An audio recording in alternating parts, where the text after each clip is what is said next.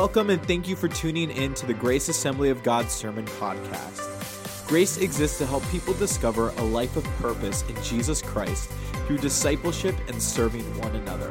If you would like additional information, visit us online at www.graceofbelair.com. Again, thank you for joining us and enjoy this week's message. Let's turn to God's Word today. And um, this is the day the Lord has made. We'll rejoice and be glad in it. I, I want to share with you a message that um, that the Lord has put on my heart for several weeks, and I believe that God is going to use that today in our lives. It's uh, Joseph, blessing in the land of misfortune. Blessing in the land of misfortune. Some of the most difficult places in life are when we find our place, ourself, in a place as a result of nothing that we've done ourselves. These places often are the result of unjust actions of other people or great sense of loss. But Joseph called it the land of my misfortunes or the land of my afflictions.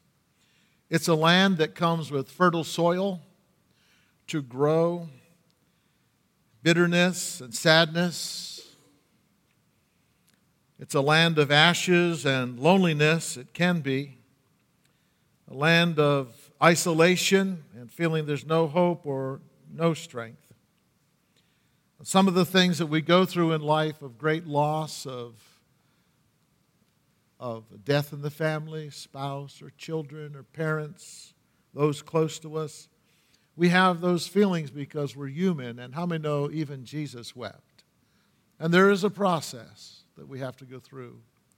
But God wants us to know that even in the land of misfortune, God has a blessing for us. And God is at work. And God is at work not only in that land, but He's at work in us to do His will and His purposes. The backstory of this is it centers around Joseph, and Joseph would, would be taken into captivity, uh, sold into slavery by his brothers. He was the 11th son uh, of a family of 12 boys and he was the youngest one for quite a while. And uh, uh how many you saw the movie about Joseph and the amazing, his amazing coat? Yeah.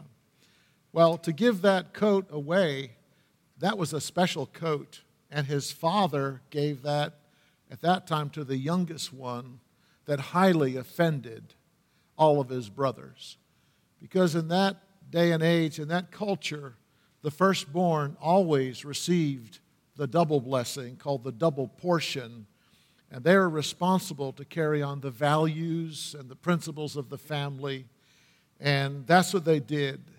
And Joseph received this, and yet it, it appears that he strutted around in it. He didn't help himself. And then he had a couple of dreams where um, one, he saw all these sheaves of grain and they bowed down to one, and, and who they're bowing down to was him. Remember that? And then the stars in the sky, they all bowed down to him. And the crazy thing about it was, uh, he told his brothers. Now, you talk about stirring the pot. Uh, he was not like Mary, who kept all these things and pondered them in his heart. Uh, he, he went and he told them and let them know what was happening. As a result of this, they become very jealous and they sold him into slavery. And actually, it was a, it was a dysfunctional family because can you imagine that sons would actually deceive their father by saying that your son was killed by wild animals while they had sold him to slavery? What a treacherous, treacherous move by the brothers. And I can't help but think that Jacob, who we heard about last week, But some of this came from Jacob. It was, it was passed down because how we conduct our life, for good or for bad, gets passed down even to the next generation. And we know that Jacob was, he also was dysfunctional because he conspired to steal the birthright from his older brother. And his mother helped him steal the blessing when his dad was blind. And it wasn't until, uh, and then Jacob married uh, Rachel and Leah, and Rachel conspired against her own father, Laban. I, I mean, can you imagine this?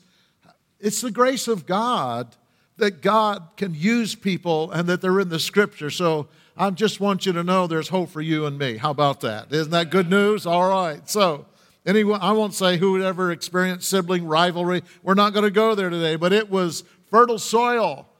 And uh, so they sold him into slavery.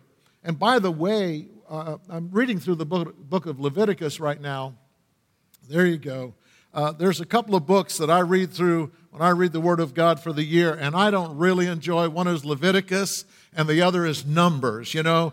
And I like numbers, but I don't like that many numbers, all right? Repeat it over and over and over. And I say, God, what, why are you doing this? You know, what's the point? So, all right.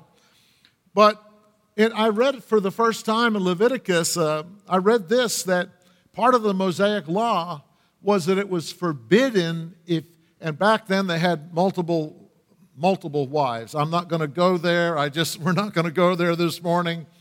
But but Jacob had married Leah and Rachel, and it was considered actually an abomination to the Lord. And so in Leviticus and the Mosaic law, he said Moses put that, this down that a man is not allowed to marry sisters. How many think that might be a good idea? All right. All right. But even back then, when there was multiple wives, there's no sister wives, is what he's talking about. Okay. Joseph finds himself in Potiphar's house, sold into slavery, and through a series of circumstances, there's a long process that goes on for year after year after year after year, and I can't imagine being 17 years old, there's no possibility of escape, and going to bed every night without my family being there. No hope of ever seeing them. But God was at work in a bigger way. And as you know, the story was that he caught Pharaoh's eye and he interpreted a dream for him and gave him a strategy that came from the Lord that would literally save Egypt in the time of famine and the nations around there. And Pharaoh exalted him to be number two. And this is the story of how God is at work in even the worst of situations. Often, when we think of blessing, we think of, oh man, uh, someone has given us. Uh, someone's given us something that we weren't expecting, and we say, what a blessing. Or I got a brand new car, uh, hashtag blessed, or something like that. But do you know that God, and God wants us to know this because God is at work and you're His child, and how many know that we, we have a covenant relationship with God, and all the promises of God are yes and amen in Jesus Christ, and that God is at work in our life, and because He's at work, He does not sleep, he does not go on vacation. He does not go to the potty, okay? He's at work all the time, and He even has a blessing for you in the land or the place of your misfortune, your affliction, when it seems that all hope is gone. God has something for us there. Can someone say, Praise God? Amen. So, Joseph, we're, we're going to read the introductory scripture under uh, point, uh, under number four. We won't read that right now. Joseph was a blessing. He was a blessing in every situation that he found himself in. In other words, I want to encourage us, and we can find great encouragement from the Word of God that God calls us to control what we can control in the middle of a bad situation. Genesis 39 So Joseph found favor in Potiphar's sight and became his personal servant. And he made him overseer over his house, and all that he owned he put in his charge. It came about that from the time he made him overseer in his house and over all that he owned, the Lord blessed the Egyptian's house on account of Joseph. Thus the Lord's blessing was upon all that he owned in the house and in the field. Church, our calling is to bless rather than to revile or get vengeance. When you find yourself in the middle of misfortune as a result of something that is unjust by somebody else, uh, if you don't want to get vengeance or get even, you're way more spiritual than I am. Yes. I want them to pay. Does anyone else have that feeling? Come on now. All right. Okay. We believe in progressive sanctification here. So we're not all there yet. All right. It's a default. We want you to pay. You know, God, do why? Oh my goodness. But God's word says in 1 Peter 3 9 that we are not to return evil for evil or insult for insult, but giving a blessing instead. For you were called for the very purpose that you might inherit a blessing. And that promise of God works. It works even in Egypt. It works in Bel Air. It works in Baltimore. It works wherever you are. We are called to receive a blessing, but God says, don't give insult for insult. Don't return evil for evil. Don't be consumed with getting even or saying, I'm going to show them or they're not going to put me in that situation. I also believe that the reason that Joseph spent 13 years before he would ever catch Potiphar's eye is that God knew, God knew the plan that he had and that Joseph would be central to it, but he couldn't use that kid. He could not use that kid who strutted around in his amazing coat of many colors. He couldn't use that kid who didn't have enough discretion because discretion is the better part of valor. The kid didn't have enough sense but to brag to his, to his whole family, including his brothers, and how many know that's not a good recipe to lead in the household of faith or when God has something really big and important for you to do? That's not the way to get there. And so God sent him there, and Jesus often, I believe this, often leads us into his suffering to mature us for greater usefulness. Please do not take the bait of Satan and allow offenses to rule your life in the land of affliction.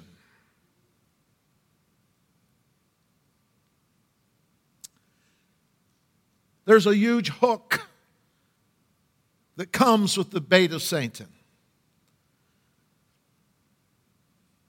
But ask, how can I bless those that are over me in the Lord. You say, Well, I, I don't work for anyone that's over me in the Lord. Oh, yeah, if you work for someone, they're over you in the Lord. Do you know that? Do you know that even governments, the Bible says this, this is a mystery to me, that even governments, God has appointed as ministers to work his ultimate purpose. That's why the, the Word of God commands us to pray for those who are over us, first of all, Paul wrote to Timothy that you pray for kings and rulers and those in authority over you. So whether you were you uh, you say, well, I I uh, uh, I'm I like President Trump, and someone else says I like President I liked President Obama. So I prayed for President Obama, but I'm not going to pray for President Trump, or I pray for President Trump now that finally my man got in office. God wants us to know from His Word that, biblically speaking, that's a bad attitude. All right. I hope you vote with more vigor than you say amen. but we are called to inherit a blessing, but the only way to inherit a blessing is to be a blessing. Okay? Ask how I can bless those over me in the Lord. Ask. I had the wonderful privilege of teaching a class of graduating seniors at North Point Bible College this week. And so I walked them through some uh, practical things. And one of them, I said, okay, you know, you're, uh, you're all new here and, and you're hoping to get a job or a position or you want to be in ministry. But I said, honestly, some of you, uh, and I, I make a joke of it, but I said, you come floating in here late every morning. I just want you to know part of your grade is being on time. So don't do this when you get into church situation because if you come floating in and you take it lightly and you get the idea that God has called you there and the church is your canvas and you're going to do what you're going to do regardless of what the senior pastor wants, that's a bad attitude. How many understand that? There's authority that God deals with. So if you get your wires crossed with the person that you're working for, and now you find you want to do something and you don't have enough money to do it, what you want to do, friends, you want to run as fast as you can and say, boss or pastor or what, whoever in the world is over you in authority, and you just say, Look, I need to, I just need to ask, I want you to know that I'm here to, to bless the church. I'm here to bless you. I'm here to run with this vision. And could I take you out for a cup of coffee and a Dunkin' Donut?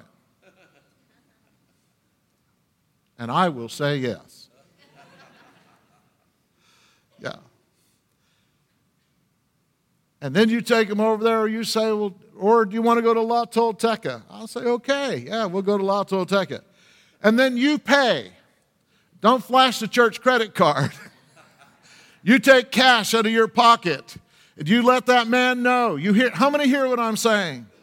How many hear what I'm saying? You let him know, and I said, You'll be surprised when you bless people and you bless the ones, the church that you go to, and instead of strutting around your coat of many colors of what you've learned in Bible college, you'll be surprised how the congregation will love you and embrace you, and they will follow you. In order to be a blessing, we have to inherit a blessing, we be a blessing. How many hear what I'm saying? All right, we'll move on. Now, he maintained his relationship with God. God's word says over and over that the Lord was with Joseph. There's no substitute for that. God is with those who long to be with him. He is with those who long to be with him. I want to encourage you to draw close to the Lord and He will draw close to you in incredible ways. A wonderful thing has happened in uh, our lives together, Chris and myself, and, and we just, we've sensed the Lord, we sense the Lord just calling us to um, more concentrated times of being in God's presence alone, just alone. And uh, and and I and I you know I Paul said pray without ceasing and I pray I pray when I'm driving I pray that's an attitude of prayer. But Jesus also said but when you pray you go to your prayer closet and open the door where no one knows you are. There is a place of secret prayer and concentration and intimacy with God and we've noticed that we've just started we've just noticed started rejoicing the things that God is doing in our lives. Because when we long to be with Him, He longs to be with us. And we draw close to the Lord. He comes in incredible ways, and our situation grows dim in the light of His presence and grace.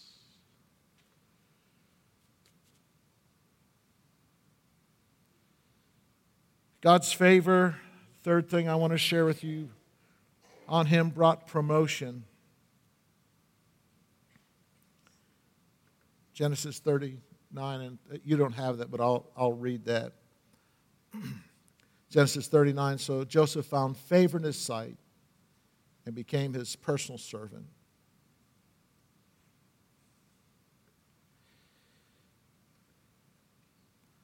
Favor is the fruit of relationship with the Lord. Every situation that we find ourselves is an opportunity for promotion or demotion. Let's honor the Lord. Let's honor the Lord. I believe from God's word that you and I, as followers of Jesus Christ, we're thermostats. We're like thermostats, and we carry the blessing of God with us. So, you've heard it said from this pulpit you, that we should be, as followers of Jesus, we should be the best employee that they've ever had. All right?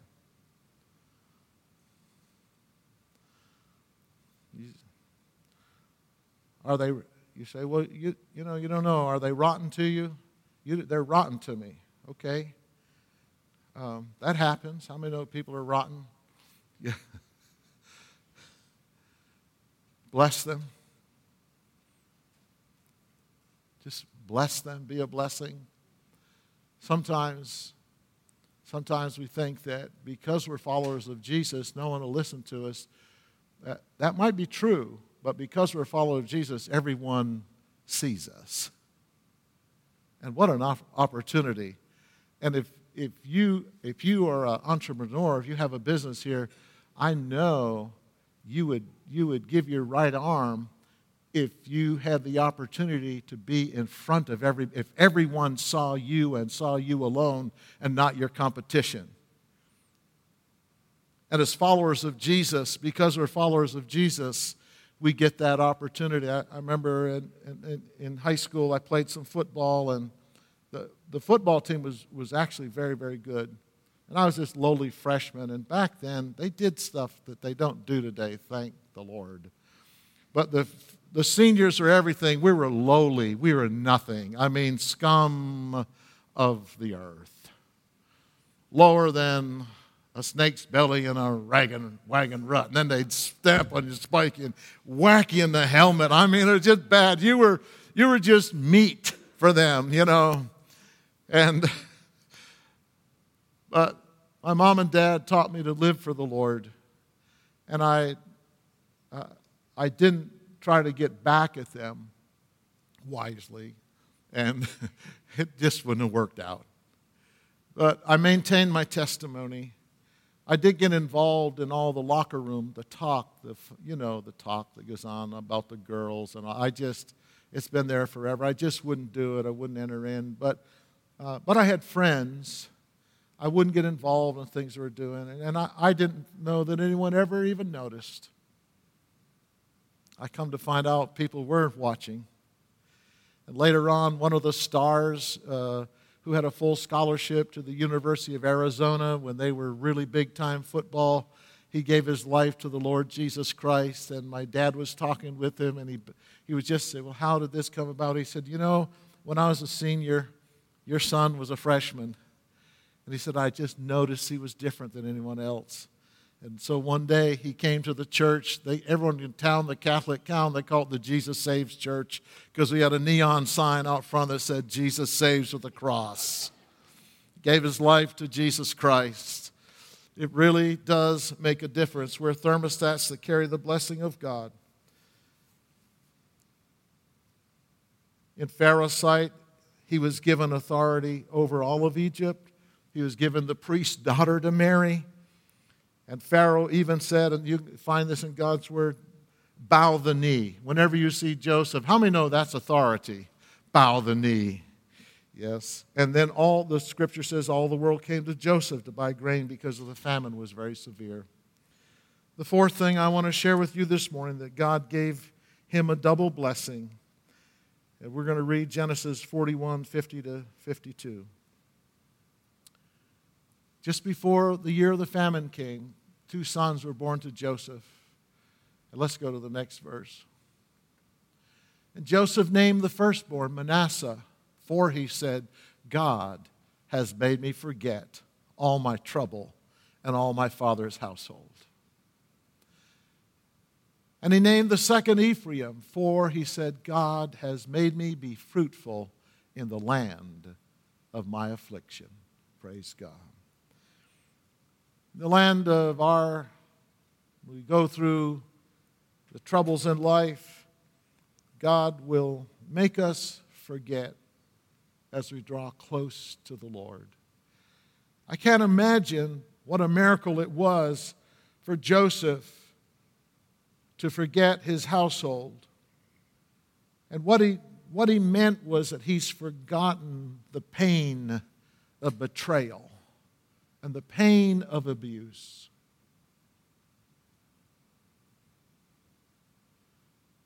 God wants us to know, even if you're from an abusive family, where they tell you and they have told you when you grow up that they love you and yet they abused you or sexually violated you, but at the same time would hold you on their knee and put their arms around you and then do the unthinkable, and then tell you not to say anything to anybody that anyone should ever come, would ever find out.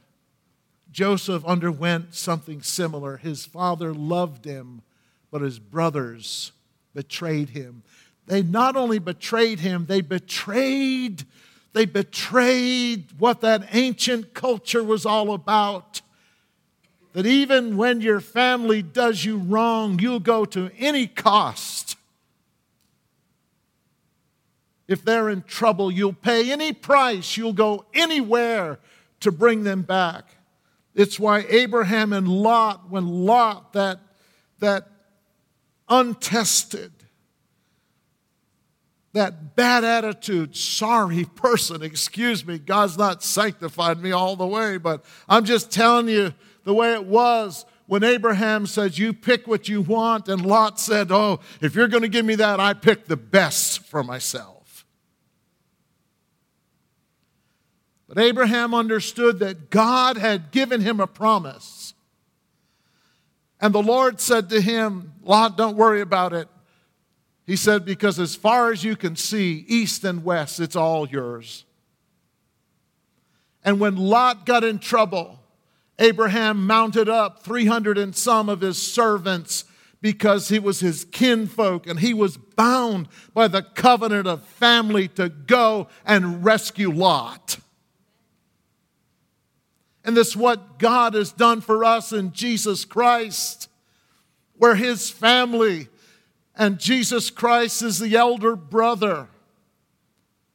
And God went to any length and every distance to go and bring us back. Can someone say, Praise God? And to be betrayed by your family in the land of, that put you in the land of affliction. And Joseph said, God has made me to forget. Praise God. Listen, there are people here this morning that God wants to heal. You have carried things inside of you and I'm not accusing you. You're human, I'm human. But we've carried things inside of us that have poisoned us and have hindered us and held us back and keep us awake, and we have flashbacks about it. But God, in the land of your misfortune, can do a work in your life so the pain will be taken away. Can someone say, Praise God? And then he said, God made me fruitful in the land of my misfortunes. Who'd have thought? He's given me these children, He's blessed me. And God does that because of His covenants with us. His covenants are, if you will, then I will, says the Lord. Leviticus 26, 9 through 13 it, Leviticus is, is full of the covenants of God, but he said, You will, I will turn toward you and make you fruitful and multiply you, and I'll confirm my covenant with you. It goes on there to tell what God will do. But I also read in Leviticus chapter 26, verses 40 through 45. I never noticed it before. I guess I never noticed it because Normally, by the time I get to Leviticus 26, I am like, whew, glad I got that chapter down. You know, it's, it's terrible, isn't it? Like I checked that one off. You know, let's get on to the exciting thing. But I read for the first time in my life Leviticus 26, 40 to 45, that in the land of our enemies, in the land of our enemies, God said, when you turn away from me or, or you make the wrong choices, He said, I'll let you languish in the land of your enemies, but I will come and get you. God's word says when we are faithless, He still remains faithful to us. There's a blessing of covenant because God loves His people and He will be faithful to us. Can someone say amen? And it says that I will come in the land of your enemies and I will I will chase them out and I'll draw you back to myself. Can someone say praise God? Amen. God's made me to forget and God has made me fruitful. It's a double blessing. The last thing I want to share with you is that God was, God was at work on a bigger project. Some of the last words of Genesis 50 says, As for you, Joseph said, he had, you remember, they came to him, they came to him twice. Then he revealed himself, and there's Joseph. God had done a work in him, and he said, As for you, You intended evil against me, but God meant it for good in order to bring about this present result to preserve many people alive. And when he was talking about God used Joseph to go down to Egypt, God's people would come down and they would be there for 400 years.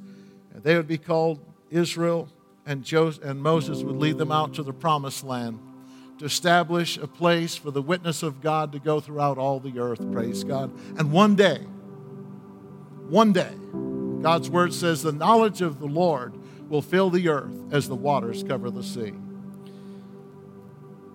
God is at work in a bigger picture than our lives and what we can see. God's vision is stronger than my sight. Don't let the enemy's weapons throw you off. He doesn't waste bullets on dead soldiers. And God is at work everywhere, and He is in control, even when we don't see it. And He will heal, He will bless, and He'll use you for His glory. I spoke with spoke with someone yesterday. I won't call her name. A lot of you know her, but she lost her her husband two years ago, and she said, she said, Paul, I still can't even talk about it. But she just lost her son. Her son had his funeral a couple weeks ago. She's a licensed counselor, psychologist. She said, I know all the right things, but there's morning I don't even want to get up. It's so real. But she said, I, I've come to this. And she told me her age. And she said, But this is what I believe. She said, God's put a hope in my heart. Said, I can't reconcile that hope with the reality of what it is. But she said, God has a hope for me and a future for me. And my loss will not define who I am or whose I am. Can someone say, Praise God? Yeah. Someone say, Praise God. Praise His name. I'm going to ask the usher team to come. We're going to serve communion. But the Bible says that Joseph spoke kindly to his brothers. I want to encourage you to forgive and to forget and to move on, to let go, so that you can allow God to move. He has promised a future and a hope for you that's greater than anything that you could ever, ever, ever imagine. Praise God. Praise the Lord. Praise His name. Praise God. I want to pray for you right now. And then as we come, would you come and by faith receive what God is speaking to you today because Jesus made a way for us. Praise His name. Heavenly Father, we love you. We love your word. We love your future. Lord, we enjoy so many blessings. But Lord, I am so grateful that we have walked even in the land of affliction, Lord, so you could do your work in us. And we have found, Lord, that in that land of affliction, you have healed us. You have made us to forget, and you've made us fruitful, and you've multiplied us. And true to your covenant, you said that you would come and your presence would dwell among us. And we praise you this morning, Lord, for that. We bless your holy name as we receive the emblems this morning of your crucified but your resurrected life. In Jesus' name I pray. Amen. God bless you. Would you stand?